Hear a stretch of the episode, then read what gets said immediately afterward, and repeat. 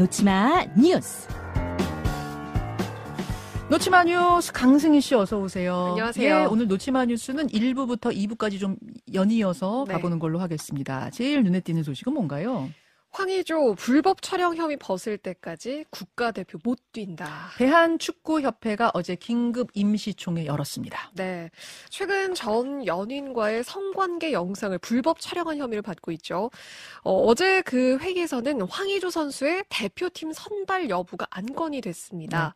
결론은 수사기관의 명확한 결론이 나올 때까지 황의조 선수의 대표팀 선발은 하지 않겠다라는 거예요. 아, 그러니까 유죄 무죄가 정확해질 때까지, 네. 정확히 가려질 때까지 대표팀으로 못 뛴다. 네. 음.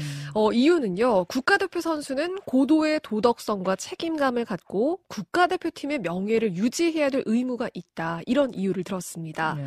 어, 황 선수는 피의자로 전환돼서도 그 조사를 받고도 A매치 출전을 했었죠. 사실은 피의자 신분이 됐다는 것 자체가 유죄는 아니에요. 네. 예, 유죄는 아니고 피의자 신분이 됐다는 건 고소건이 들어가서 입건이 되면 그 순간 피의자가 되긴 해요. 네.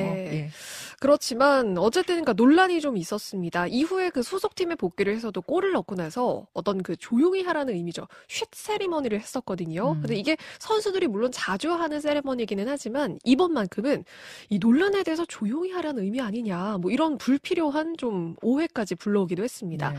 팬들도 뭐 정치권까지 나서서 황 선수에 대해서 강력한 징계를 요구했었고요. 음. 어, 황의조 선수가 다음 달 중순까지 이 불기소 처분을 받지 못하면 내년 1월에 아시안컵이 열리잖아요. 네. 이 출전도 불가능할 전망이고요. 네. 그리고 어제 결정에 대해서 클린스만 감독도 축구협회 결정을 존중하겠다 이런 입장 냈습니다. 황의조 선수 사건은 지금 어떻게 진행이 되고 있나 궁금한 분들이 많으실 텐데요. 일단 형수, 협박을 한 것으로 경찰이 지목한 형수는 여전히 구속 상태고 이 황의조 선수가 자신의 휴대폰뿐만 아니라 다른 태블릿 PC 그리고 다른 휴대폰에도 이 영상들을 저장해 놨다는 네. 것까지 지금 새로 드러난 그런 상태입니다. 두 번째 이슈로 가볼까요? 칭다오 소변 맥주 이은 돼지고기 주사바늘 위생 논란. 칭따오 소변 맥주 논란이라면 그 중국의 칭따오 맥주 공장에서 작업하던 사람이 소변 보는 걸로 보이는 네. 듯한 그런 포즈를 취한 영상 그거잖아요. 네. 돼지고기 얘기는 뭡니까? 이번에는 중국 상하이에 있는 자오퉁 대학의 그 학생 식당에서 돼지고기가 반찬으로 나왔거든요. 그런데 여기에 한 1.5cm 길이의 두꺼운 철심이 그 돼지고기 안에서 나온 겁니다. 아, 학교 측은 이게 돼지 백신용 주사 바늘이다. 그러니까 막 태어난 새끼 돼지가 주사를 맞을 때 어떤 몸부림을 치다가 바늘이 부러진 걸로 보인다. 이렇게 해명을 했는데 네. 전문가들은 물론 이 이유에 대해서도 보고 있지만요. 뭐 용량을 늘리기 위해서 돼지고기에 물을 주입하거나 음. 또 혹은 사람이 악의적으로 넣었을 때 이렇게 발견이 될 가능성이 있다. 이렇게 보고 있거든요. 아니 백신 맞던 주사 바늘이든 물을 넣으려고 한 주사 바늘이든 주사 바늘이 돼지고기 나- 안에 남아 있으면 안 되지만 그게 문제죠. 문 이유가 두 번째 거면 더 충격적인 거잖아요. 그렇습니다. 지금. 네, 그러니까 사실 이게 음식이 됐잖아요. 네. 이 주사 바늘이 어떻게 들어간 건지 일단 알 수가 없습니다. 네. 그런데 학교 측의 설명대로 주사를 맞다가 돼지 그 몸속에 들어가는 거라면 이 쇠바늘이 새끼 돼지가 자라는 동안 계속 몸속에 머물고 있었던 거죠. 음. 그러니까 이게 어떻게 부작용이 있지 않겠냐 이런 우려가 나오고 있는 겁니다. 그리고 무엇보다도 음식을 먹다가 주사 바늘이 먹던 사람의 몸으로 그러니까요. 들어갔다면 이거는 정말 상상할 수 없는 일이죠. 말도 안 되죠. 네, 그래서 중국의 먹거리 논란이 네. 연일 계속 끊이지 않고 있습니다. 일단 여기까지 보고 놓치마 뉴스 좀 더 있죠. 네, 입으로 가겠습니다.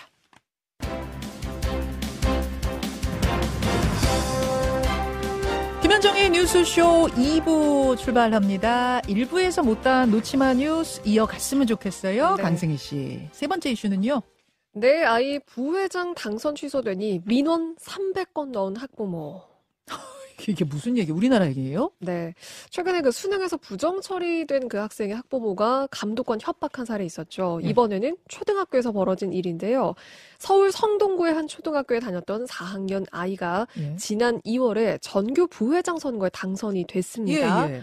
그런데 유세 기간 중에 포스터 규격과 토론 규칙을 어긴 사실이 드러났고요. 당선 무효 처리가 됐어요. 음, 그랬더니 이 아이 학부모가 학교에 악성 민원을 무더기로 낸 겁니다. 예를 들면 어떤 식으로요? 교장 교감을 상대로 그 아동 학대 혐의를, 그러니까 아동 학대를 했다. 그러면서 일곱 번에 걸쳐서 고소하거나 고발을 했거든요. 그러니까 교감이 아이를 때리고 당선 무효각서에 서명하도록 강요했다라고 이야기를 하고 어. 그러니까 이거를 지역 커뮤니티에 글을 올리기도 했거든요. 그런데 이게 있지도 않았던 무고 사실이었습니다. 예. 그리고 학교와 학교육지원청에 그 부회장 선거하고는 관련 없는 교직원의 인사기록, 뭐 예산, 카드 사용 내역서, 뭐 300여 건의 정보 공개를 해라. 이렇게 무더기로 요구를 하기도 음. 했고요.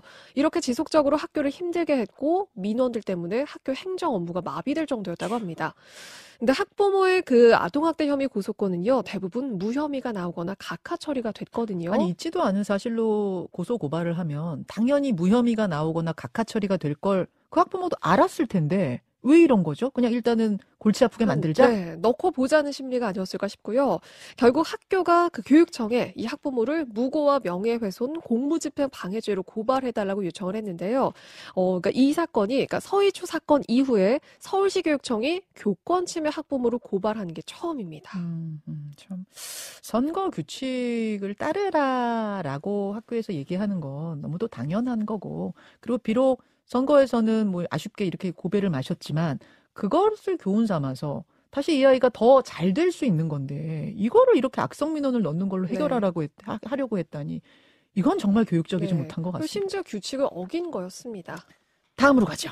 요양병원 사망 원인 알고 보니 살인이었다. 이거는 무슨 얘기입니까? 지난 5월이고요. 경기도 의왕의 한 요양병원에 80대 환자가 입원해 있다가 갑자기 숨졌거든요. 그리고 병원 측에서 병사, 그러니까 병으로 인해 숨졌다는 사망 진단서를 유족들이 받게 됐습니다. 네.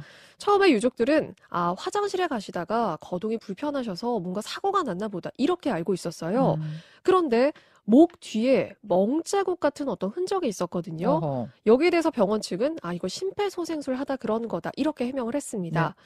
그런데 좀 이상하죠. 그래서 결국 경찰 수사에 들어갔습니다. 그러니까 심폐소생술하고는 좀 다른 멍자국이라고 보였던 거고 그렇죠. 그래서 부검 신청한 거죠. 네. 그래서 국가수가 부검을 했고요. 결과는 목이 졸려서 사망했다는 사인이 나왔습니다. 아, 이 사망한 80대 환자가 있던 병실에 CCTV가 없었거든요. 네네. 그런데 알고 봤더니 이 CCTV 사각지대에 다른 환자가 함께 있었고요. 그 병원에 입원해 있는 다른 환자가 네. 그리고 이 다른 환자하고 갈등을 빚다가 그 살해당한 걸로 아. 일단 결론이 나왔습니다. 그래서 이 다른 환자가 살인 혐의로 지금 검찰에 넘겨진 상태예요. 어. 이 두 환자가 그 평소에 갈등이 있었던 걸로 드러났거든요. 같이 입원 주- 장기 입원일 텐데 요양병원이면 그 와중에도 계속 갈등을 빚다가 네.